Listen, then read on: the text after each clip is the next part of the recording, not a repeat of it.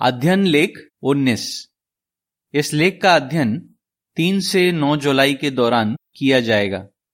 विषय, जल्द दुनिया होगी नई। यहुआ के वादे पर कैसे विश्वास बढ़ाएँ? ये लेख गिनती तेईस के उन्नीस पर आधारित है, जहाँ लिखा है, जब यहुआ कहता है कि वो कुछ करेगा तो क्या वो नहीं करेगा?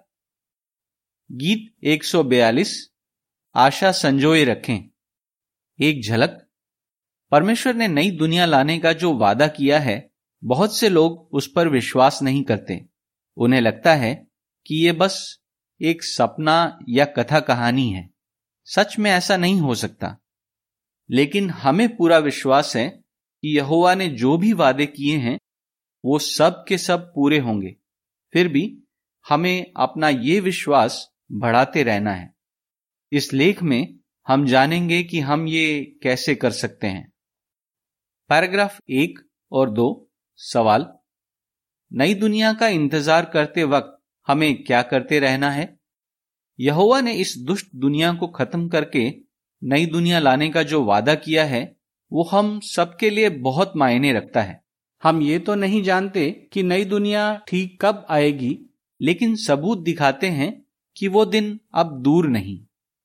जब तक वो दिन नहीं आता, हम सभी को इस वादे पर अपना विश्वास बढ़ाते रहना है। फिर चाहे हम कितने ही समय से सच्चाई में क्यों ना हो।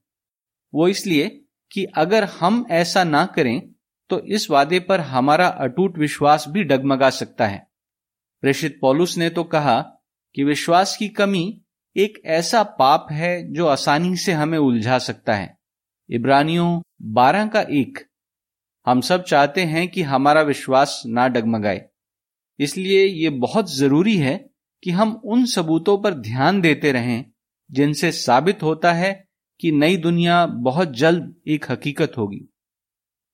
पैराग्राफ तीन, सवाल, इस लेख में हम क्या जानेंगे? इस लेख में हम तीन तरीकों पर चर्चा करेंगे, जिनसे नई दुनिया के वादे पर हम अपना विश्वास बढ़ा सकते हैं। एक फिरौती बलिदान पर मनन करके। दो, इस बात पर मनन करके कि यहोवा कितना ताकतवर है। और तीन, उपासना से जुड़े कामों में लगे रहकर। हम ये भी जानेंगे कि यहोवा ने हबकूक से जो कहा था, उससे आज हमारा विश्वास कैसे बढ़ता है।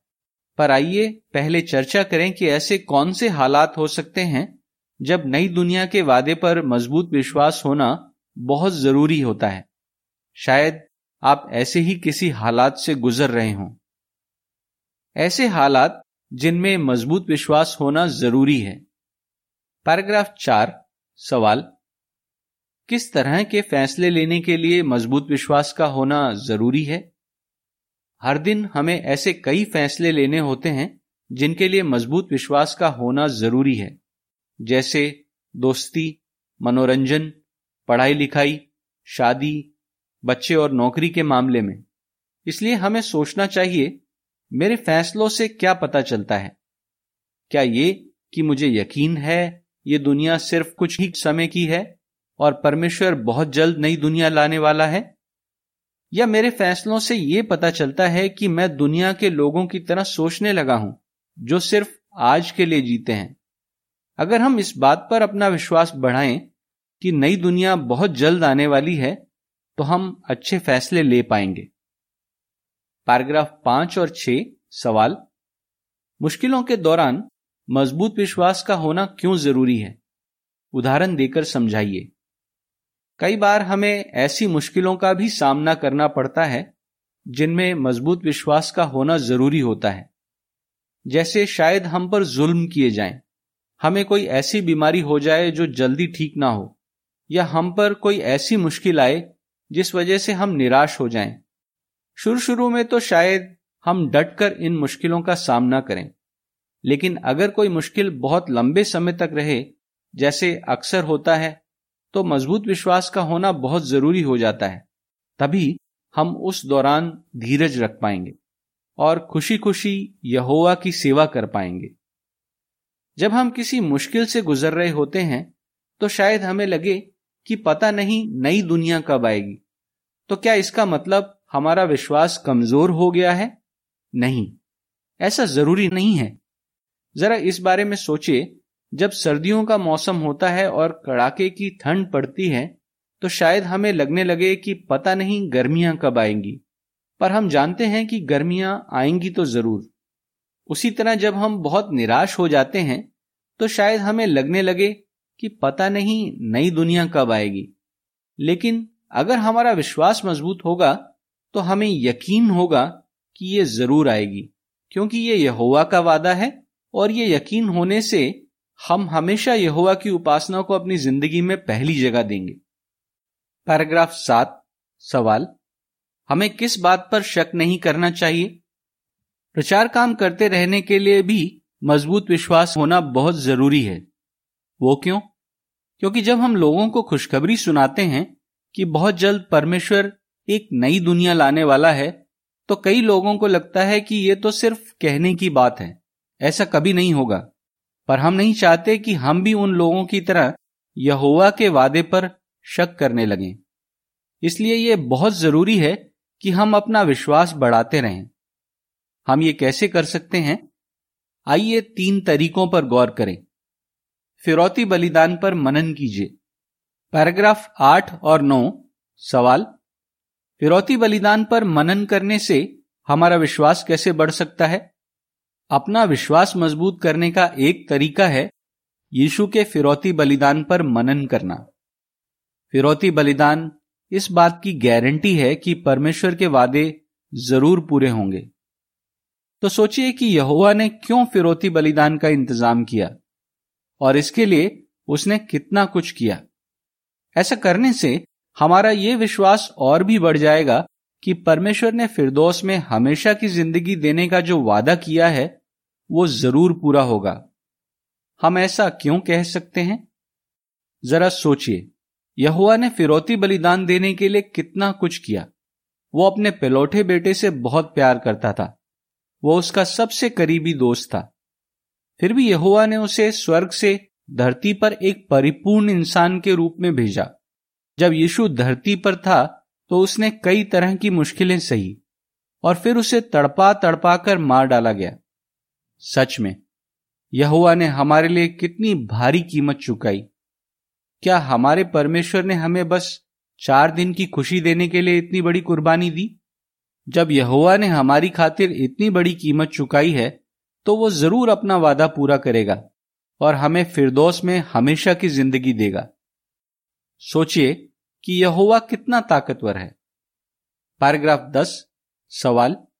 इफिसियो तीन के बीस के मुताबिक यहोवा में कितनी ताकत है? अपना विश्वास बढ़ाने का दूसरा तरीका है इस बारे में सोचना कि यहोवा कितना ताकतवर है। उसके पास इतनी ताकत है कि वो अपना हर वादा पूरा कर सकता है।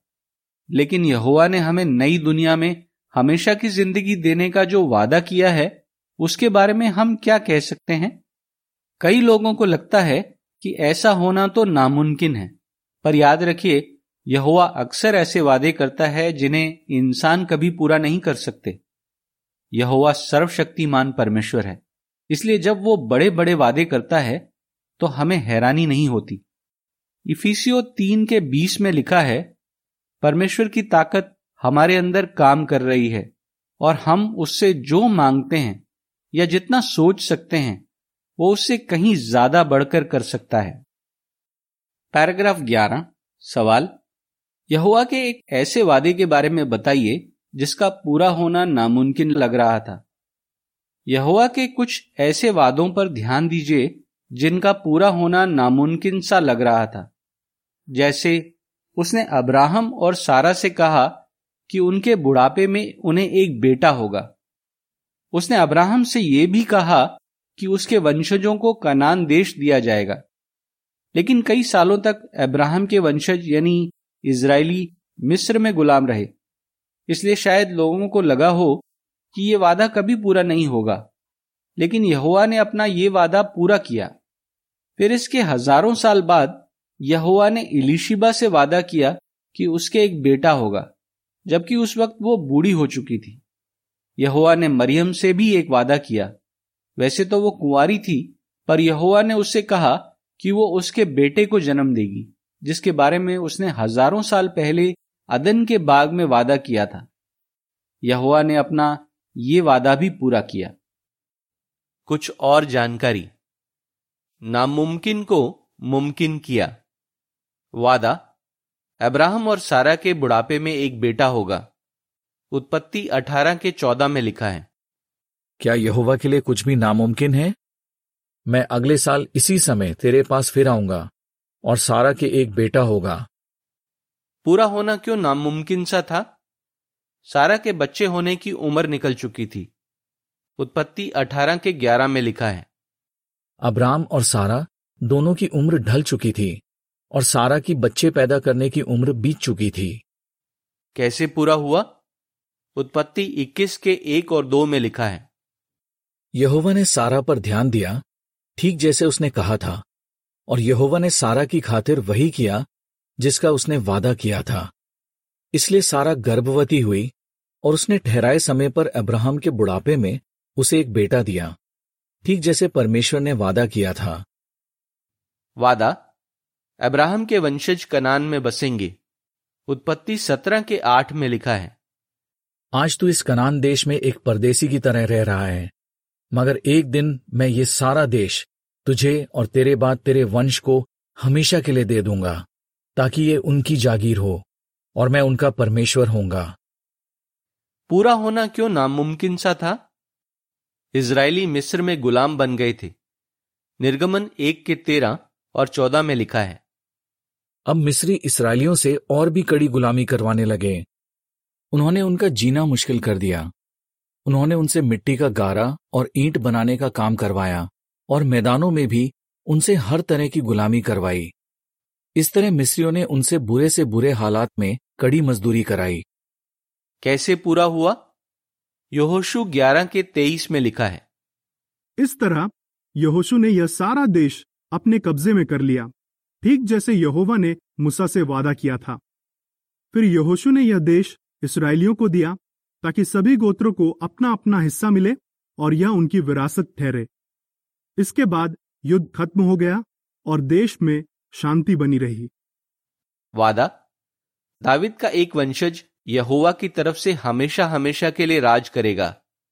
दूसरा सैमुअल सात के आठ में लिखा है तू मेरे सेवक दाविद से कहना सेनाओं का परमेश्वर यहोवा कहता है मैं तुझे चरागाहों से ले आया था जहाँ तू भेड़ों की देखभाल करता था और तुझे अपनी प्रजा इसराइल का अगुआ बनाया।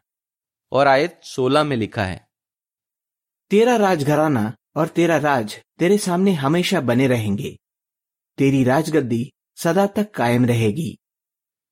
पूरा होना क्यों नामुमकिन सा था? सिद्धकिया के बाद दाविद के किसी भी वंशज ने इज़राइल में राज नहीं किया। यर्मया बावन के ग्यारह में लिखा है।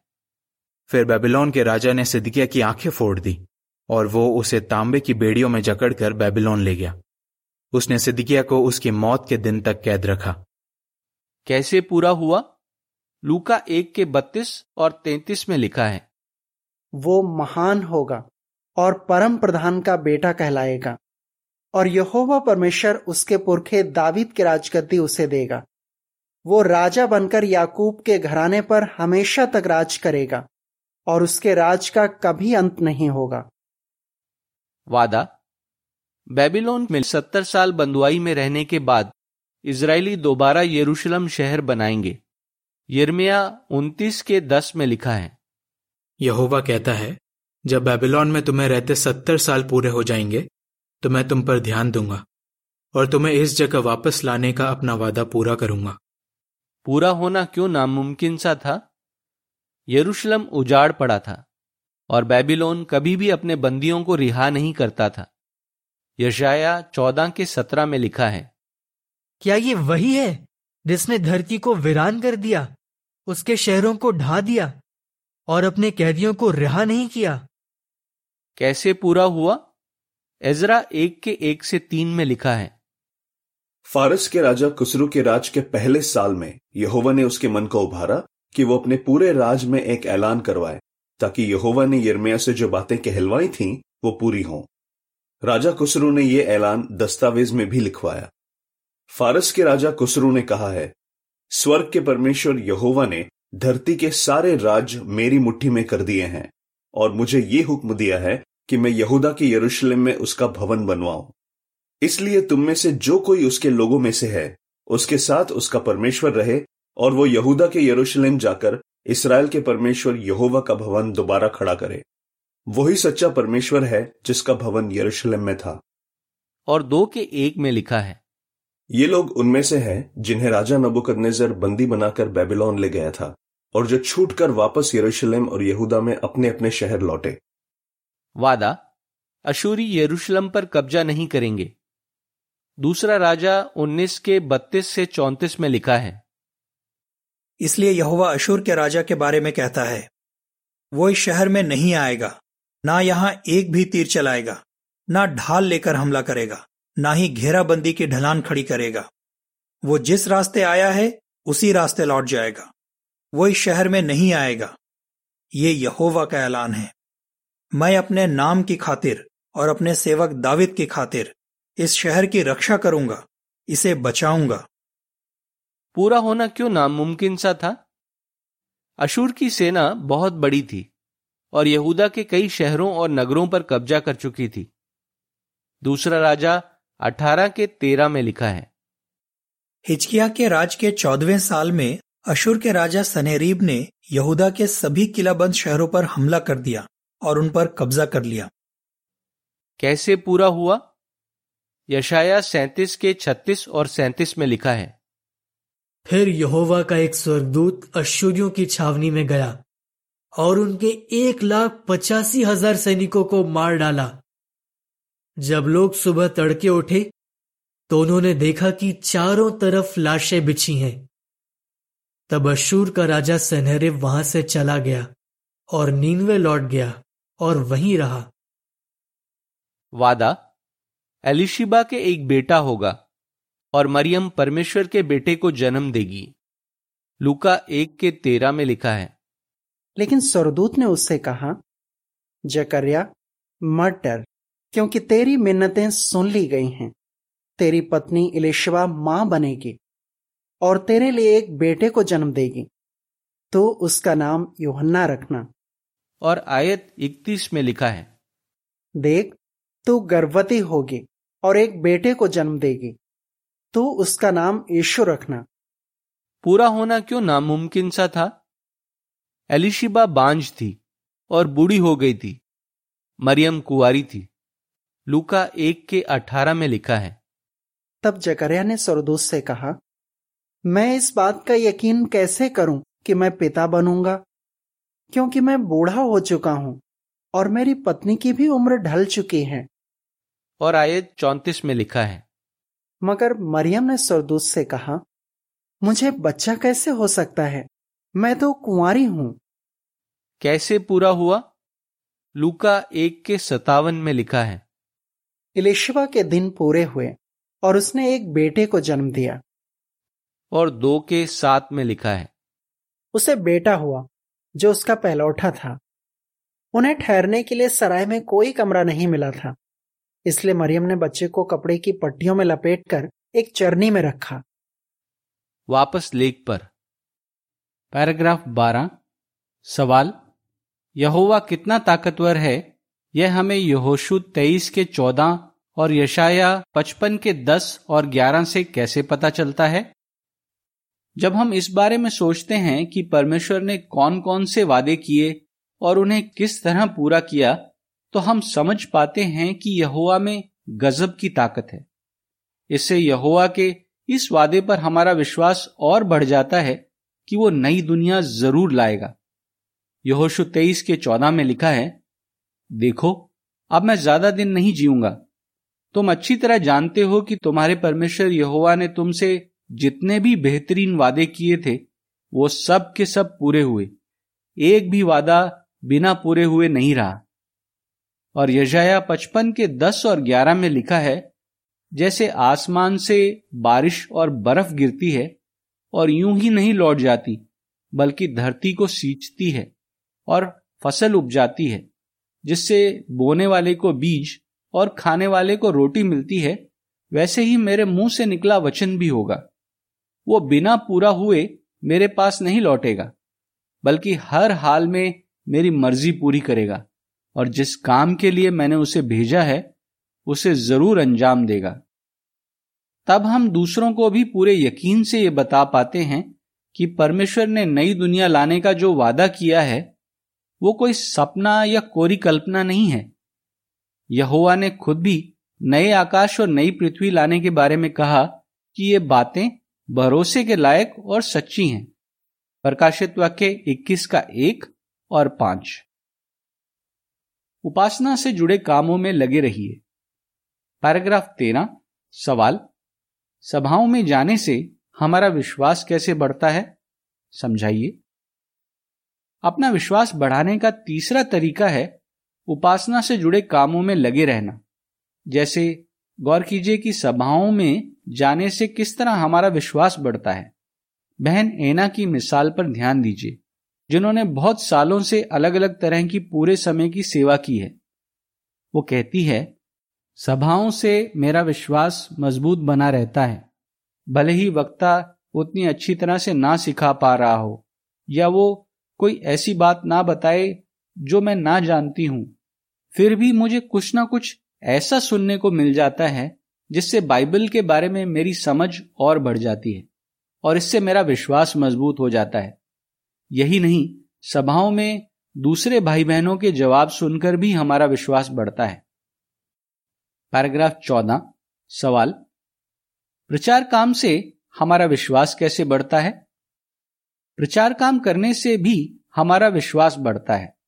बहन बारबरा जिन्हें यहुआ की सेवा करते हुए सत्तर साल से भी ऊपर हो गए हैं, कहती है, मैंने हमेशा देखा है कि जब मैं प्रचार करती हूँ तो मेरा विश्वास बढ़ जाता है। जितना ज़्यादा मैं लोगों को यहुआ के लाजवाब वादों के बारे में बताती हूँ, उतना ही मेरा विश्वास मज़बूत होता है। पैराग्राफ पंद्रह, सवाल, निजी अध्ययन करने से हमारा विश्वास कैसे बढ़ता है? एक और बात से हमारा विश्वास बढ़ता है। वो है निजी अध्ययन। बहन सूजन ने निजी अध्ययन करने के लिए एक शेड्यूल बनाया है। इससे उन्हें बहुत मदद मिलती है। वो कहती है, हर रविवार को मैं अगले हफ़्ते के प्रहरीदुर्ग अध्ययन की तैयारी करती हूँ। सोमवार और मंगलवार को हफ़्ते के बीच में होने वाली सभा की तैयारी करती हूँ और बाकी दिनों में मैं अलग अलग विषयों पर निजी अध्ययन करती हूँ। इस तरह एक शेड्यूल बनाने और उसके मुताबिक चलने से बहन सूजन अपना विश्वास बढ़ा पाई है। बहन आयरीन सालों से विश्व मुख्यालय में सेवा कर रही है। भविष्यवाणियों का अध्ययन करने से उनका विश्वास बहुत बड़ा है। वो बताती है, जब मैं पढ़ती हूँ कि यहोवा ने जो भविष्यवाणियाँ की थी, उनकी छोटी से छोटी बात भी कैसे पूरी हुई तो मैं दंग रह जाती हूँ। चित्र शीर्षक, सभाएँ, प्रचार काम, निजी अध्ययन, इन सबसे आपका विश्वास कैसे बढ़ सकता है? ये ज़रूर पूरा होगा। पैराग्राफ 16 सवाल। हम क्यों यकीन रख सकते हैं कि यहोवा ने हबकूक से जो बात कही, वो आज हमारे लिए भी मायने रखती है? यहोवा के कुछ वफादार सेवक सालों से इस दुनिया के अंत का इंतज़ार कर रहे हैं। शायद कई लोगों को लगे कि अंत आने में देर हो रही है। यहोवा जानता है कि हम इंसानों को ऐसा लग सकता है। इसलिए उसने भविष्यवक्ता हबकुक को यकीन दिलाया, ये दर्शन अपने तय वक्त पर पूरा होगा। वो समय बड़ी तेज़ी से पास आ रहा है। ये दर्शन झूठा साबित नहीं होगा। अगर ऐसा लगे भी कि इसमें देर हो रही है, तब भी इसका इंतज़ार करना, क्योंकि ये ज़रूर पूरा होगा। इसमें देर नहीं होगी। हबकुक दो का तीन। यहुआ ने हबकुक को जो भरोसा दिलाया, क्या उससे सिर्फ़ उसे ही फ़ायदा हुआ? या यहुआ की कही वो बात आज हमारे लिए भी कोई मायने रखती है? परमेश्वर की प्रेरणा से प्रेषित पौलुस ने वही बात मसीहियों को लिखी जो नई दुनिया का इंतज़ार कर रहे थे। और आज हम भी उसे ध्यान में रख सकते हैं। इब्रानियों दस के छत्तीस और सैंतीस में लिखा है, तुम्हें धीरज धरने की ज़रूरत है, ताकि परमेश्वर की मर्ज़ी पूरी करने के बाद तुम वो पा सको जिसका वादा परमेश्वर ने किया है। बस, अब थोड़ा ही वक्त बाकी रह गया है और जो आने वाला है, वो आएगा और देर नहीं करेगा। इसलिए अगर कभी हमें ऐसा लगे भी कि नई दुनिया लाने का यहोवा ने जो वादा किया था, उसे पूरा होने में देर हो रही है तो भी हम यकीन रख सकते हैं कि यह ज़रूर पूरा होगा। इसमें देर नहीं होगी। पैराग्राफ सत्रह सवाल यहुआ ने हबकुक को जो सलाह दी थी, वो सलाह एक बहन ने कैसे मानी? यहुआ के कई सेवकों ने उसकी सलाह मानी है, और वो इंतज़ार कर रहे हैं। कुछ लोग तो सालों से ऐसा कर रहे हैं। बहन लुइस के उदाहरण पर ध्यान दीजिए। उन्होंने उन्नीस सौ उनतालीस में यहुआ की सेवा करना शुरू किया था।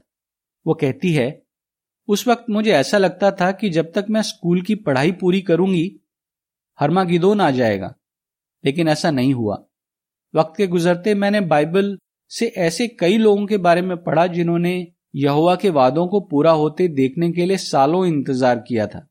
जैसे नूह, अब्राहम, यूसुफ और ऐसे ही दूसरे कई लोगों के बारे में। यहुआ के वादे ज़रूर पूरे होंगे। इस बात पर हमेशा भरोसा रखने से मुझे और दूसरों को यकीन हो गया है कि नई दुनिया बहुत जल्द आने वाली है। यहुआ के कई वफादार सेवक जो लंबे समय से उसकी सेवा कर रहे हैं, बहन लुइस की इस बात से सहमत होंगे। पैराग्राफ 18 सवाल। सृष्टि पर ध्यान देने से हम नई दुनिया के वादे पर अपना विश्वास कैसे बढ़ा सकते हैं? माना कि अब तक नई दुनिया नहीं आई है लेकिन जरा अपने आसपास की सृष्टि पर ध्यान दीजिए। जैसे तारों पेड़ पौधों जानवरों और इंसानों पर। एक समय पर यह सब नहीं था, लेकिन आज कोई भी इनके वजूद पर शक नहीं कर सकता। आज ये सब इसलिए है क्योंकि परमेश्वर यहोवा ने इन्हें बनाया है। उसी तरह यहोवा ने यह तय किया है कि वो नई दुनिया लाएगा और वो ऐसा ज़रूर करेगा।